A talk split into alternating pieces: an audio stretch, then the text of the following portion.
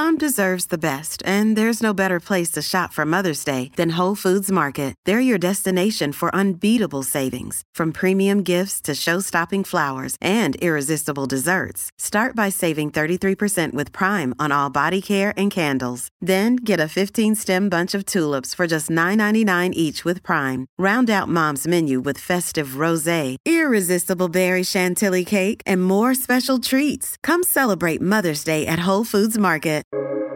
Welcome to the New Books Network. Hi, everybody, and welcome back to the New Books Network.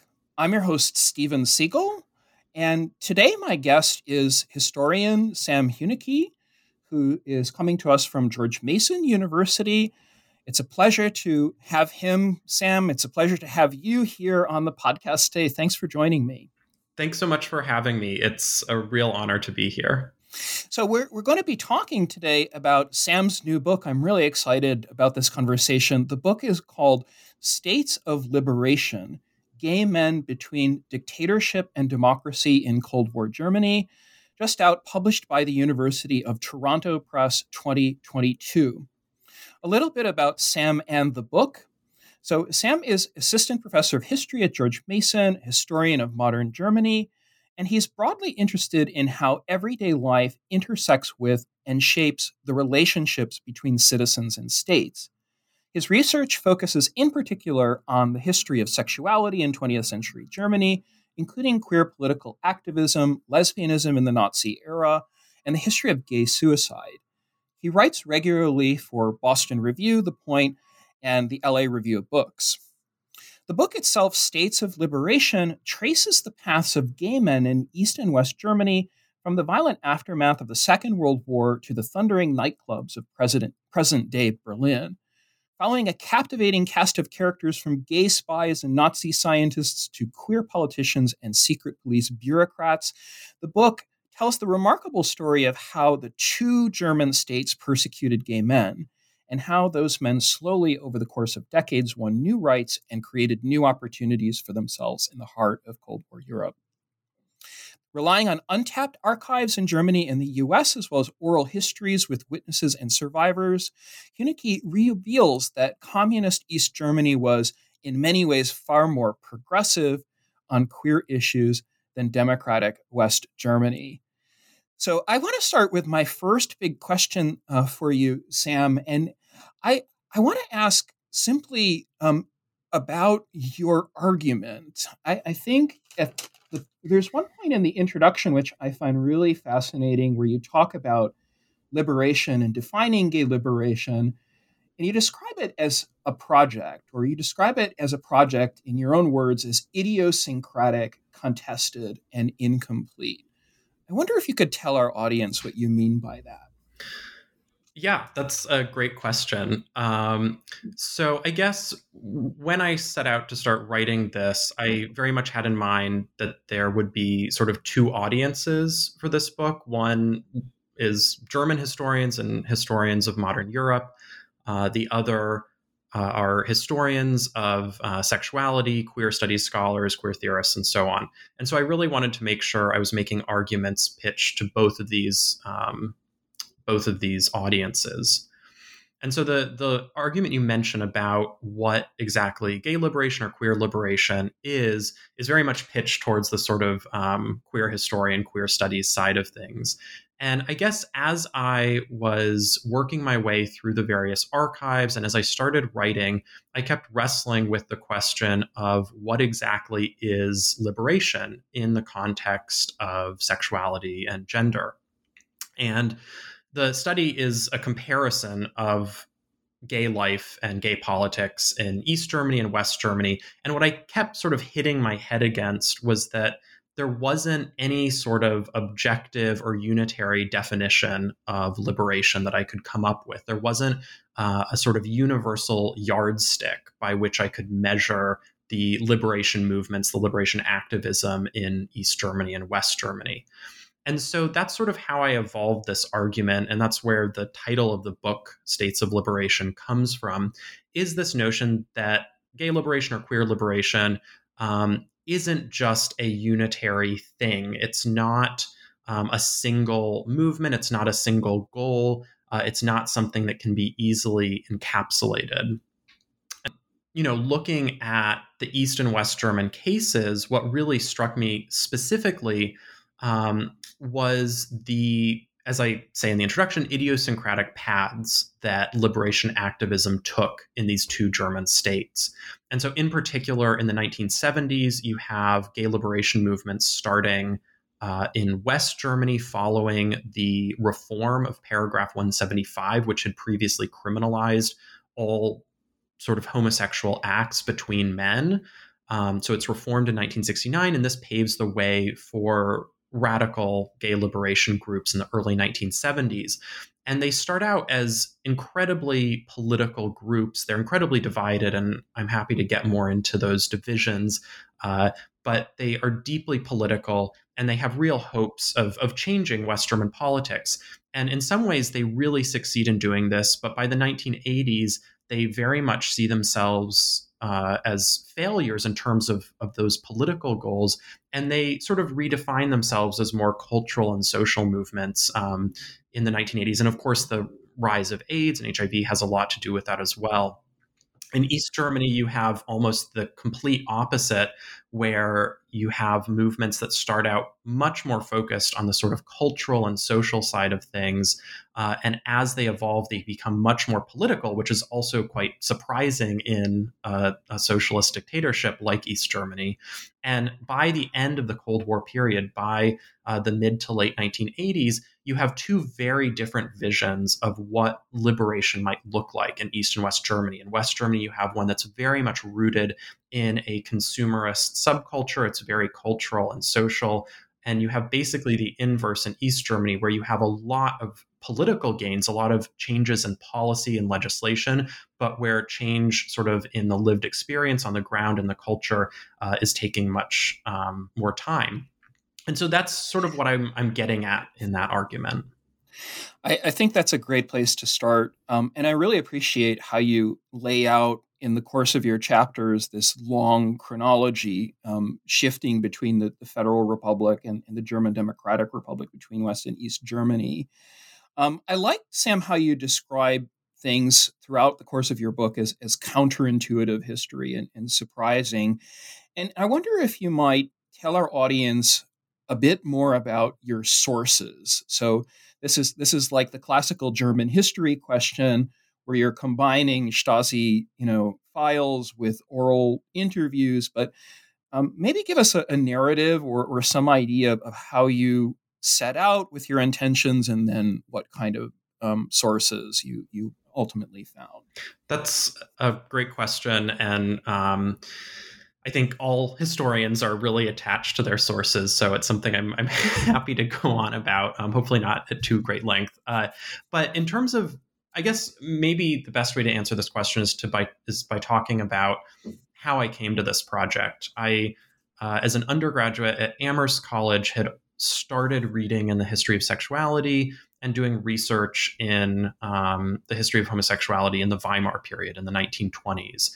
And when I came to do my doctoral work, this was an interest that I had, and it was one that I was encouraged to pursue. And I feel really lucky in particular that I was coming after a generation or two of really remarkable historians who had sort of paved the way in the history of sexuality and made it a field that a doctoral student like me could pursue. And so I remember, talking with my advisor, Edith Sheffer, about what I should write my dissertation on. And at one point, she just sort of offhand said, well, what happened to queer people in the post-war period after World War II? And I started looking into it, and there had been some really wonderful work done on the period by Jen Evans, Clayton Wisnant. But in English, there wasn't actually a ton compared to what had been written about the Weimar period or the Nazi period or Imperial Germany even.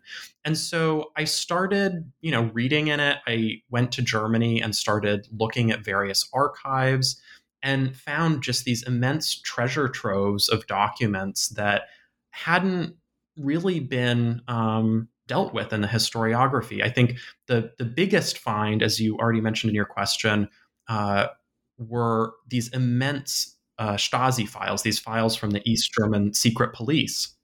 And those, a few people had looked at some of those files.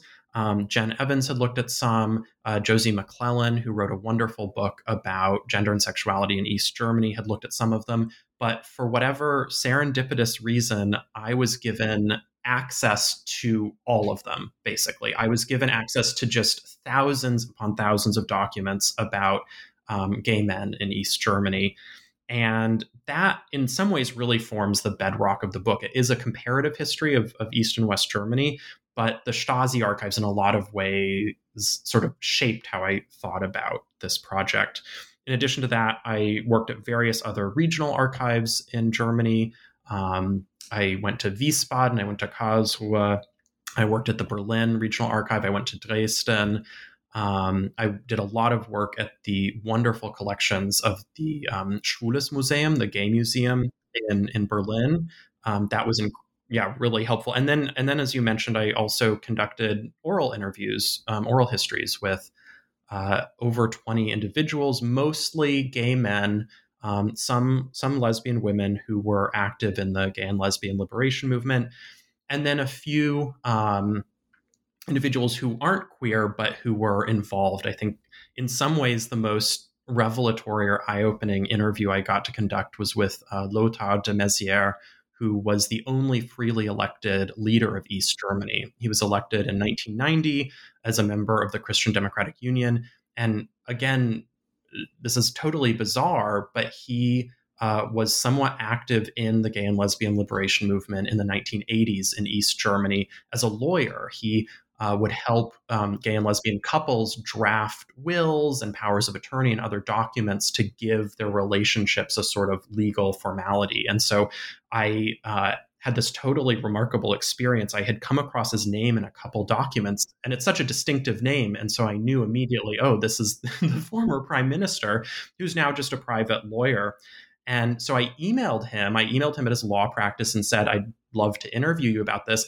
And I woke up the next morning with a voicemail from him saying, when can we talk? And when I went to Berlin for my research year, I set up an appointment with him, and he regaled me with these tales of his involvement in the movement, and then what he was able to try and do for queer people once he became the premier of East Germany for a very brief time. So again, I could go on for a long time about these sources, but stop there.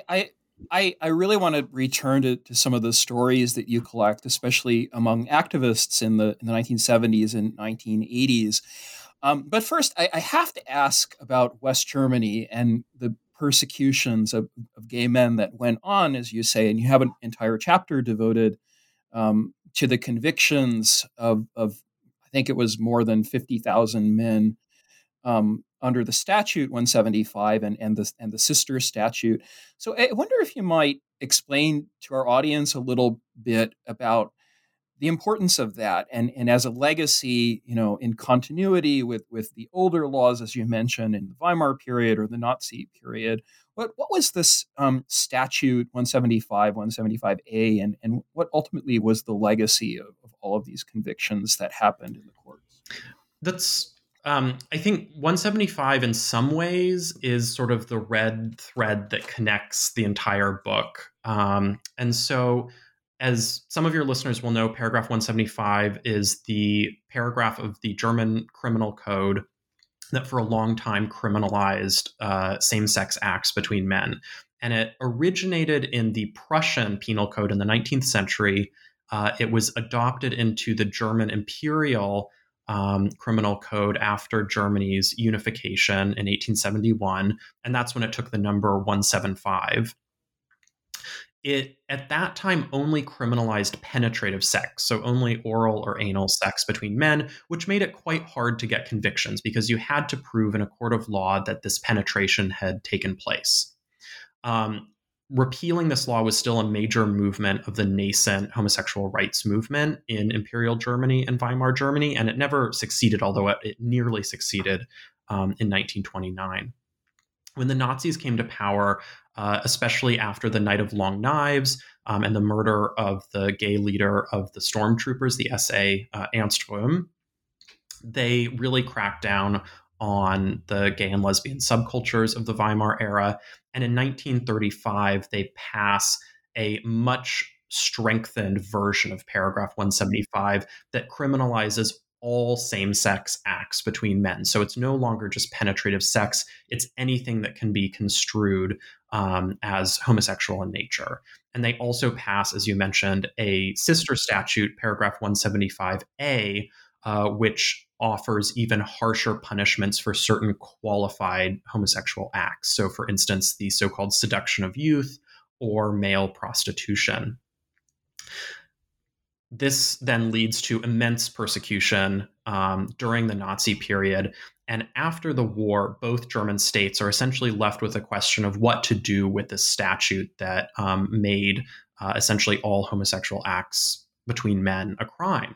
And in East Germany, the Supreme Court of the new communist state very quickly opts to repeal paragraph 175, the Nazi version of paragraph 175, and revert to the older version, which leads to much lower rates of convictions in the 1950s and 1960s in East Germany. West Germany, conversely, decides to retain the Nazi-era version of paragraph 175. And as you mentioned, that leads to over 50,000 convictions between 1949 and 1969 in, the liberal democracy of West Germany. And so, as you mentioned, that's really the focus of chapter 2 of the book, is looking at this legal persecution of gay men in the Federal Republic of Germany and trying to explain why it is that a country that was so determined to forget the Nazi past that's a great point. Right. Was so happy to keep this Nazi era law in place for 2 decades. Mm-hmm. It's such an important point. And I'm thinking through the course of your book about the patriarchal family politics, and not just in the Adenauer government or as it was legislated with the Grundgesetz, with the Constitution of West Germany, but the continuities that I think you stress quite rightly about adultery, pornography, abortion, contraception, all these things that had been censured. Without putting words in your mouth, because we could talk a lot about the Adenauer era and CDU and what they do in their policies, to keep women out of the workplace and things like that. I'm wondering if you could talk, as a gender historian and gender sexuality historian, about what you see as liberalization. I see this as, like a chance to find the turning point without using words like progressive or maybe even homophobia, which you kind of shy away from a bit. But maybe explain, if you could, to our listeners how you see this liberalization procedure going on through maybe even the 50s and the 60s.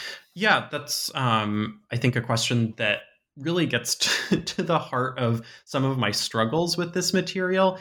So as you mentioned, I really, one of the arguments I make in the book is that homophobia actually might not be a great term for historians to use to analyze, the history of queer persecution.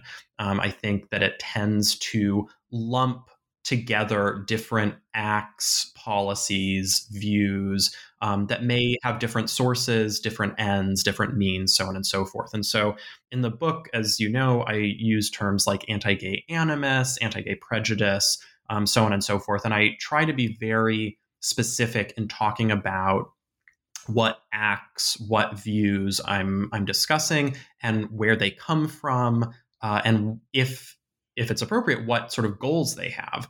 And so, in making out this continuity between the Nazi era and post-war West Germany, I really look at the different reasons that were offered for maintaining this law. And I talk about this in terms of the government's anti-gay animus. Why was it that they saw gay men as such a dangerous group, and why did they think it was necessary to continue criminalizing their behavior? And so what I really get at there is a continuation of the fear of the seduction of youth, the fear that gay men are going out and finding sort of young men and boys and turning them into homosexuals through seduction. And then also the fear of gay cliques, of gay socializing, this notion that gay men sort of stick together and form conspiratorial bonds, that they reject mainstream society, and that this this was a fear in the Nazi period, and I argue it was a fear that continued into the West German era and was seen as a threat to the stability of the young republic. And so in the 1950s in particular, we see a lot of this rhetoric continuing that has its roots in the Nazi period. In terms of, to get to your question though, we start seeing efforts to reform the law. In fact, there are homophile groups that spring up immediately after the end of the war and sort of continue through the early 1950s and press for a reform of paragraph 175. And they are ultimately not successful. Most of them close down by the end of the 50s. You also have a huge setback for their sort of legal strategy in 1957. There's this major appeal of the law that goes to the Constitutional Court, and the Constitutional Court completely rejects all of the arguments that paragraph 175 might be unconstitutional under the West German Basic Law. So there's various setbacks in the 1950s. And then you do have this slow liberalization, and it's one that's very much focused on the law.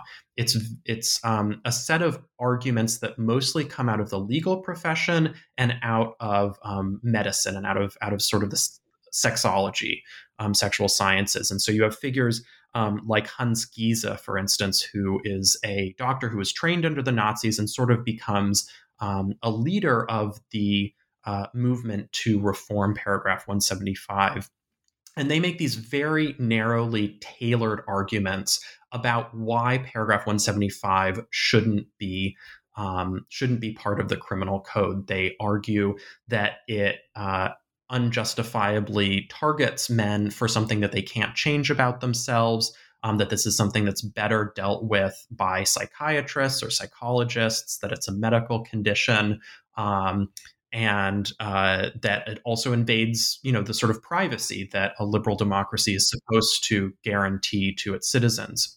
And so they have these very technical legal and medical arguments that slowly sort of catch on, and by the end of the 1960s, finally succeed in getting a reform of this law. Mm-hmm, mm-hmm. That's really interesting. And those moments of legislation, I think for East Germany, as you mentioned, maybe haven't been covered. I don't know if you would agree with this, but haven't been covered as much as they could or should in the scholarship. I wonder if you would agree with that. And I kind of wonder why that is. And if there, as a kind of corollary to this, if there was a double standard for gay men and lesbians in East Germany and in West Germany, what would you say to that? The first part of your question about what's going on in East Germany at this time, I think it isn't something that's been well covered. And, it's something that I actually didn't find a ton of sources to explain. So I do talk about the legal persecution of gay men in East Germany, paragraph 175 in its Weimar era version. In its much less severe version is on the books, and the Nazi version of paragraph 175a remains on the books in East Germany. So you do still have prosecutions of gay men. It's not as though East Germany is some sort of queer utopia in the 1950s or 1960s, but in comparison to West Germany, it is it's quite a bit better from a legal perspective.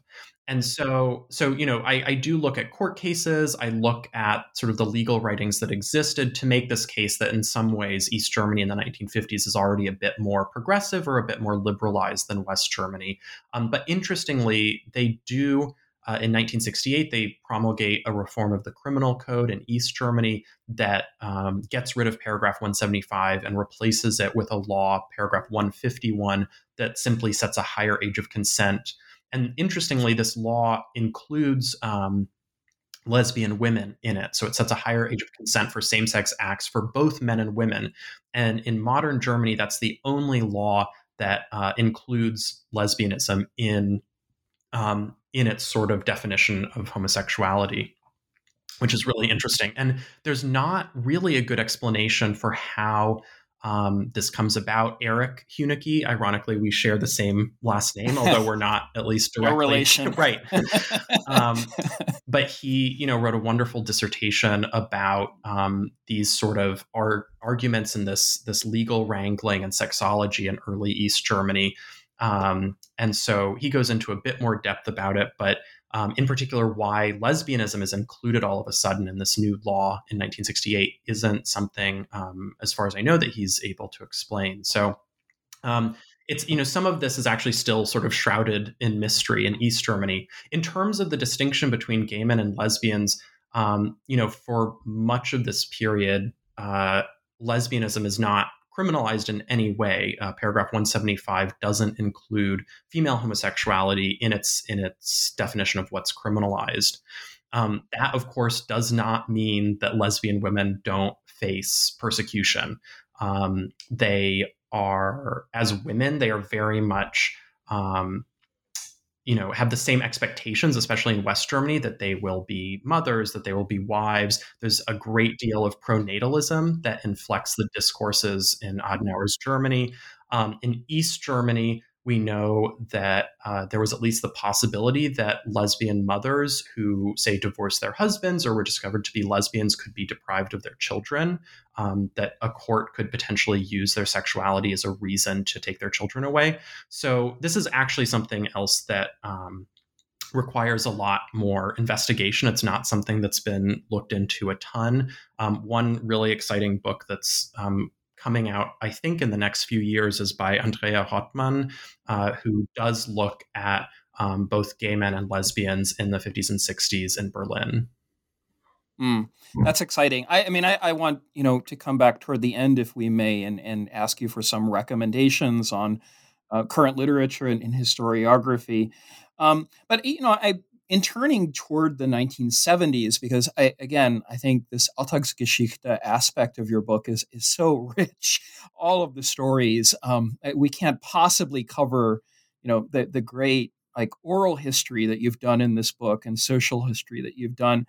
But I wonder if you might share for some of our readers those stories as you uncover them. And in particular, after 1968, maybe for East Germany, or 1969 for West Germany, which was such a public turning point.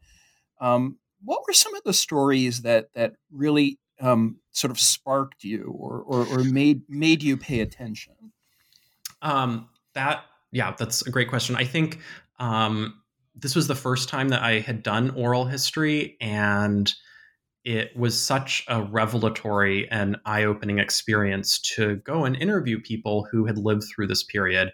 I do just want to briefly say I interviewed several people, who were teenagers or kids in the 1950s and 1960s and were able to talk quite movingly about their first sexual experiences under paragraph 175 when it was still in force, and the sort of sense of fear that they had, in particular in West Germany.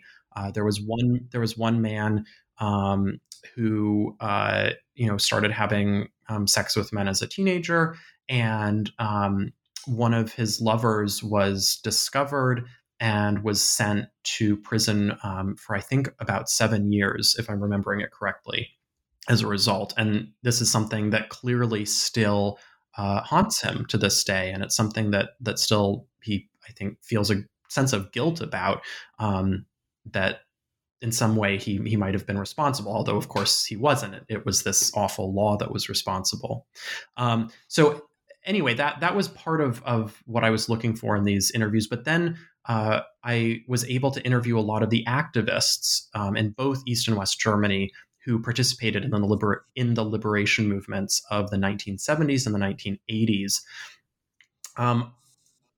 I could go on at length. Yeah, we can talk about that. I think Stonewall is so important in 1969 because it sparks a number of movements, and some of them take national styles. I would say in the United States this might be true. I'm wondering if you could get into that a little bit on the activist scene, both culturally, subculturally, and and maybe, you know, like talk about the layers of liberation, if that makes sense, because, you know, there's obviously political, legal, through parties that support certain things, cultural, social, existential, commercial, consumerist. But what does that mean to you? Yeah, no, I mean, and that obviously gets to the heart of what I'm talking about when I write about states of liberation, is that there are all these sort of layers to liberation, and that they don't always line up neatly. So it's interesting that you mentioned Stonewall, because in fact, one of the arguments I have in the book is that Stonewall and the American experience eventually take on a huge significance for activists in West Germany in particular.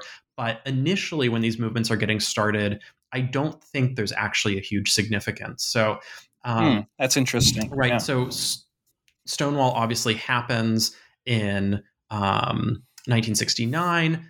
That's the same year that paragraph 175 is reformed in West Germany. And you start getting a new subculture, a new gay and lesbian and queer subculture that evolves in West Germany as a result of this legal reform. So you start getting new magazines that are pitched specifically to gay readers, like Du und Ich or Him.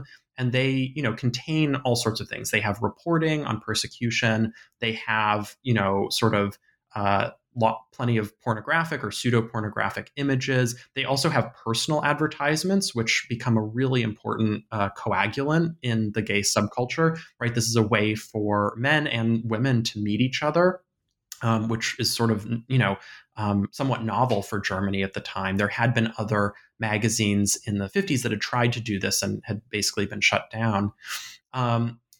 So you start getting this subculture that really starts to grow and thicken and develop these bonds among queer people. And then a real turning point comes in the early 1970s. A director named Rosa von Praunheim works with a sociologist named Martin Dannecker. They're both still alive today. And they create this film called It Is Not the Homosexual Who Is Perverse, but Rather the Situation in Which He Lives. It's a mouthful of a title. And it isn't actually, I think, that good of a film. It basically tells the story of this gay man, Daniel, who sort of traverses the gay subculture. He starts off in a stable relationship with someone his own age. He then becomes sort of a kept boy for an older man. He then, you know, just sort of increasingly looks for quick sex in the subculture. And the story is this sort of fall from grace. And he winds up at the end of the film completely depressed and drunk at this famous beer bar, Ellie's Beer Bar in West Berlin. And then he meets a group of student radicals, and they take him back to their commune, and they sort of talk about gay liberation and how gay people need to, you know, forge solidarity and be proud of proud of their identity. And there's this famous line, you know, out of the toilets and onto the streets, from the film. And this film, it's shown all around the country, and it is incredibly motivating to young queer people. And they start to found what are called action groups. So there's the Homosexual Action West Berlin, exactly. And there are sort of similar groups founded all around the country, you know, lots of them, and mostly in, or many of them in university towns and larger cities. It's a movement that's heavily populated by university students, although not entirely. And this is really what's remembered as the second gay movement, the Zweite Schwulenbewegung in Germany, the first one having been the homosexual rights movement in the Weimar era. And as you mentioned, there's so many layers to these groups. Part of it is social. They have great ambitions for sort of changing and reforming the subculture. They, you know, host their own parties, but they're also quite antagonistic to the bars and the cruising and so forth, right? They see that this is... they think that this sort of commercialization, this, you know, sort of vulgar hunt for sex is actually detrimental to queer solidarity. You have political strategies. You have real efforts, especially by the end of the 1970s, to influence political parties. They start to found youth groups in the Free Democratic Party, the sort of classically liberal party, the FDP, which in particular in in the Federal Republic in West Germany was a major kingmaker. It was the smallest of the three major parties, but it was almost always in coalition with one of them to form a government. They also found youth groups in the Social Democratic Party, and they certainly face some hostility, but they, by the end of the decade, certainly are beginning to be taken seriously at the sort of national political level. And they actually succeed in the 1980 federal election in getting the Free Democrats to adopt a plank about abolishing what's left of paragraph 175, which at the time still set a higher age of consent for same-sex acts between men. So you have all of these different layers, and because you have these different sort of views of what liberation is or what it ought to be, you have incredible divisiveness among members of these groups, right? Some are socialists, some aren't, some really want to take on gender discrimination, right? These are so-called Tunten, or sort of effeminate gay men. There's a huge controversy over sort of effeminacy among men in the movement, whether or not this is something that they should be fighting for acceptance for, whether or not this is detrimental and sort of distracts from the main goals of liberation. You also have incredible fights over pedophilia and the age of consent. And of course, you know, one thing that sometimes gets lost is many of these groups were dominated by men and were quite misogynistic. And so lesbian activists frequently, you know, were sort of disgusted. They founded their own subgroups and then eventually broke off to found their own independent groups, and oftentimes found a lot more commonality or similarities with the West German feminist movements than they did with the groups that were led by gay men. Yeah, I hope, you know, again, that readers, listeners will read the book, because your coverage in the 70s is so broad. I love maps. You have a map circa 1975 for spaces in Berlin, both west and east. And I'm also thinking of your coverage of the political parties. And in many ways, I think it's really important to take this kind of cross-sectional analysis of how activism is present, even among, say, gay conservatives. You know, it's not just the Green Party or SPD. I wonder if you could say something about that. Yes, definitely. So I think, you know, one of the many assumptions that I maybe sort of parenthetically try to take on in the book is this notion that gay or queer voters are necessarily going to align themselves with a leftist party or with a progressive party. And so a big focus of that chapter on the 1970s in West Germany is on the political and how these activists are conceiving of the political. And one argument I make, of course, is that it's sort of new for activists to think about sexual identity as having political consequences, as indicating that you should, consume in a certain way, that you should vote in a certain way, that you should belong to a certain political party. I think we're quite comfortable with that notion in the US today, right? If you are queer, it's assumed that you are a Democrat, but that is very much not how activists or just queer people in general were thinking about this in the 1970s in West Germany. And so I start off by essentially showing or arguing that there wasn't a consensus among gay men or queer people more broadly about which party best served their interests. There were, in fact, a lot of gay conservatives, a lot of people who belonged to the Christian Democratic Union.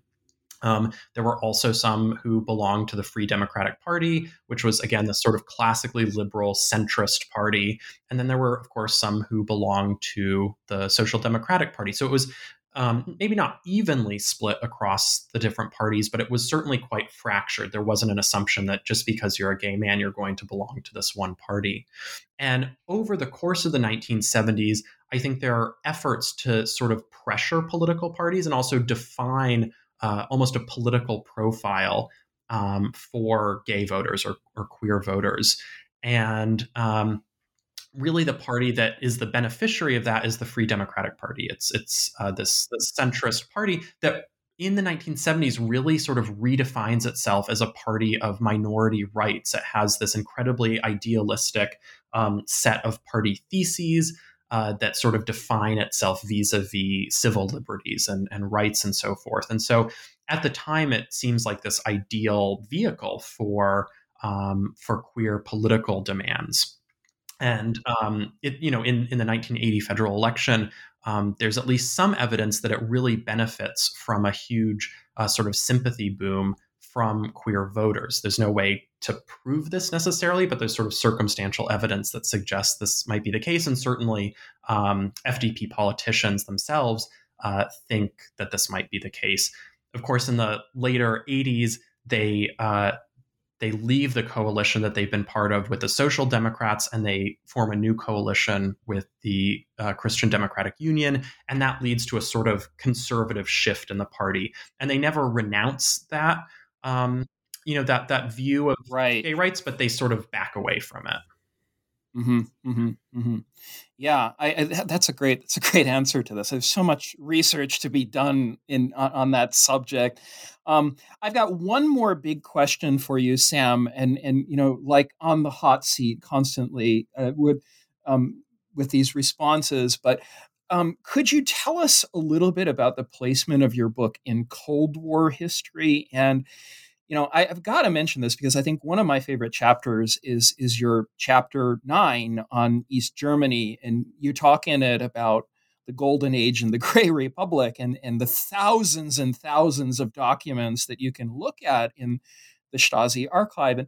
And, you begin with a statement, which I find pretty interesting and compelling, and you say East Germany was an extraordinary place for gay people in the 1980s. So, I guess my question is really a Cold War question. It's how people and citizens influence the state, and in this case, it's an authoritarian state.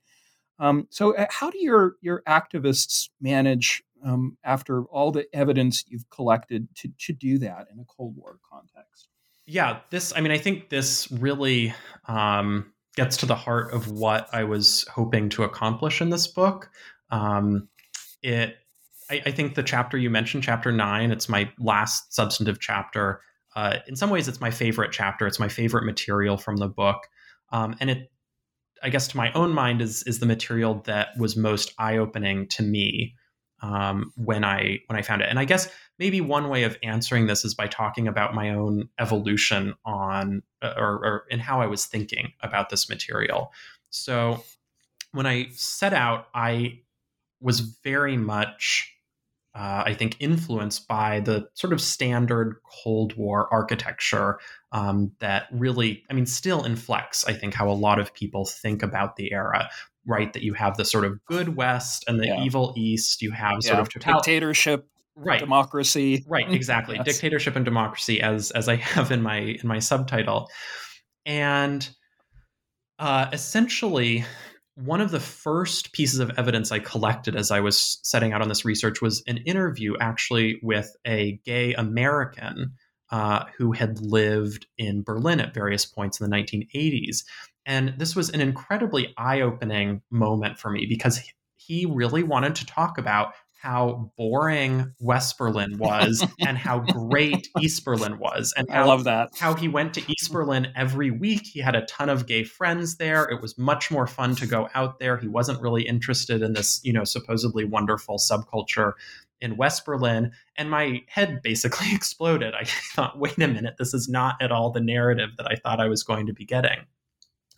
And as I sort of, continued doing research, I found, yes, in fact, the 1980s witnessed this massive opening up for queer people in East Germany. You have the age of consent revised so that it's equalized with heterosexual sex. You have one of my biggest finds in the archives was that there's a new military policy to allow openly gay people to serve. And there is, I want to caveat that by saying there's a question about to what extent that was actually enforced or carried out, but it's certainly a policy that was promulgated and it was accepted by the leaders. So certainly the policy is changing. You have personal advertisements start running in newspapers. You have newspapers running lots of positive coverage about sort of queer issues. You have a huge gay and lesbian movement that gets founded primarily under the umbrella of the Protestant Church, which was a, at least nominally independent organization, even in the authoritarian context of East Germany.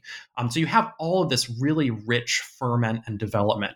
And this was already known. The military thing is something I think I might be one of the first people to write about. Yeah, but you have a great chart on the one page of your book, which I think is extensively researched. And for on one side of it, it's the acceptance of homosexuality in the military, and the other, it's the equalization of the age of consent. I hope people check that out. That was something I really, it took a lot of time to sort of get all those dates and to make comparisons. And of course, as I mentioned, you have to, especially with the military side of things, take it with a chunk of salt, because just because a policy's changed doesn't mean that practice is actually changing. But so a lot of this was already known, but a lot of it had been dismissed by historians or activists as sort of window dressing, as nothing had actually changed. And so I really tried to delve into two things in my research. I wanted to delve into what these changes meant for people on the ground. And I also wanted to figure out, how had this happened, right? This is an authoritarian state. No one had, there were sort of theories or suppositions about how this change had come about, but no one had found sort of the smoking gun, the document that said this is what happened. And so I spent a lot of time in the Stasi archive trying to chase down both of these. And I think the most exciting set of documents I found were a set of memos within the Stasi essentially outlining a change in how they were going to approach gay activists, not only the Stasi, but how the government was going to approach gay activists. And so up until the sort of early to mid 1980s, the Stasi had basically set down this line of, we are not going to engage with these people. We're not going to accept their demands. They might be a vector for foreign infiltration, for foreign espionage, and we're simply not going to engage. But as these movements in the church really grow, they start spreading across the country, the Stasi wakes up and says, wait a minute, we might need to change our strategy. And so these memos outline a change in strategy whereby the government is going to actually accept most of their demands as a way of diffusing the sort of political momentum. So it's a decision that's completely cynical, right? It's designed to weaken the movement. And that's where looking at how these changes actually affected people on the ground comes in, and reading both documents from the movement itself and the oral interviews that I was able to conduct. My best sort of interpretation is that these changes had a substantial effect on how queer people lived in East Germany, that their lives improved substantially as a result of it. That's not to say that things were perfect. It, after all, was still an authoritarian, society. But essentially that, there was massive positive change for queer people in the 1980s in East Germany. And to get back to your question, I think I try and set that in a broader Cold War context and make the point that, yes, places like East Germany were absolutely authoritarian. People did not have the same set of civil liberties or civil rights, but that doesn't mean that there was no civil society. It doesn't mean that there was no opportunity for political change or political activism, especially when we get to like the 1970s or the 1980s. There actually are opportunities for ordinary citizens to try and influence the government, the dictatorship.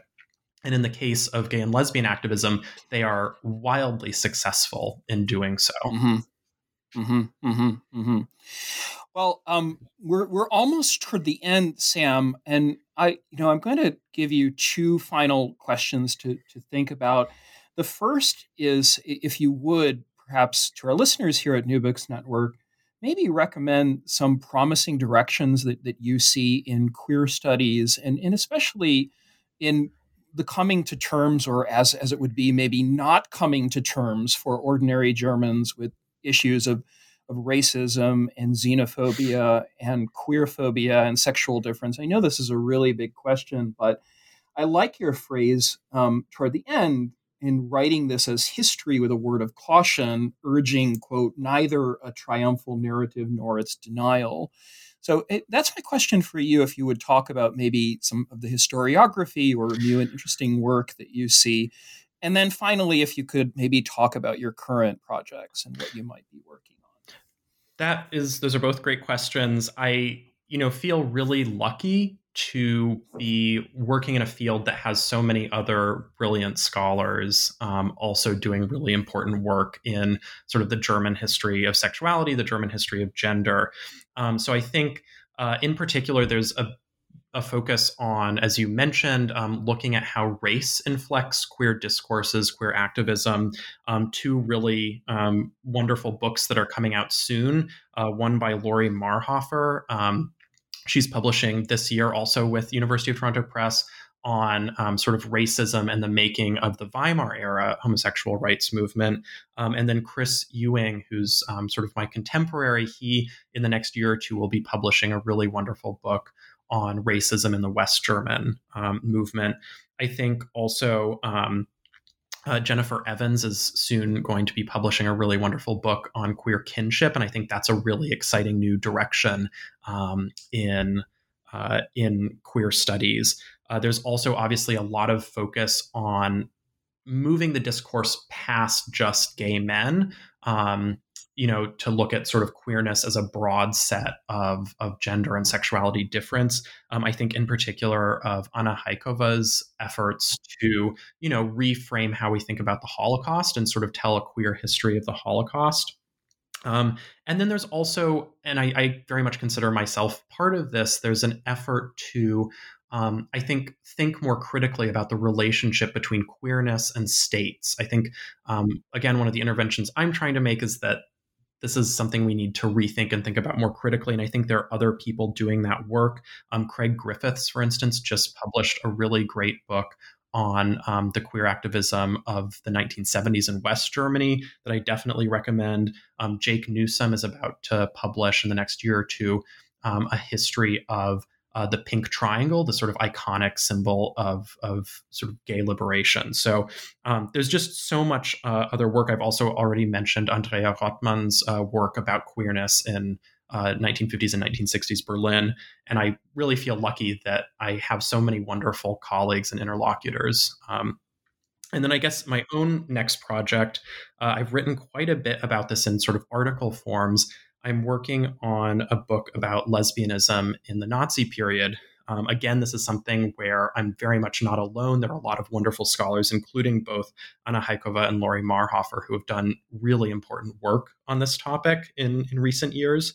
And again, I think it fits in both with this desire to expand the bounds of what we think of as queer history to include histories that aren't just of gay men. It's something where I have a lot of interest in talking, obviously, about how race and sexuality inflect each other. And then finally, looking at the sort of complex relationships between queerness and states in different times and places.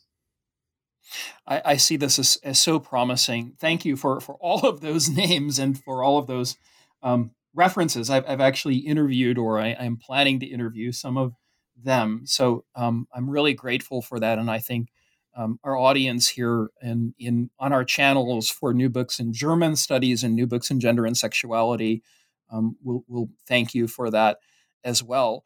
So we're winding down, Sam, and I wanted just to say thank you for joining me and covering so much ground. I'm so impressed by this as social history, political history, covering so many different fields at once. And I wanted one more time to mention to our listeners that we've been talking to Sam Huneke. His book is called States of Liberation: Gay Men Between Dictatorship and Democracy in Cold War Germany. This is just out now, published by the University of Toronto Press, 2022. And I hope our listeners will pick it up after this interview. Sam, thanks so much for joining me on the podcast here at New Books Network today. Thank you so much for having me. It's been a blast, and I really appreciate you and all the work that you do to bring new books to light. And I'm your host, Stephen Siegel. Until next time.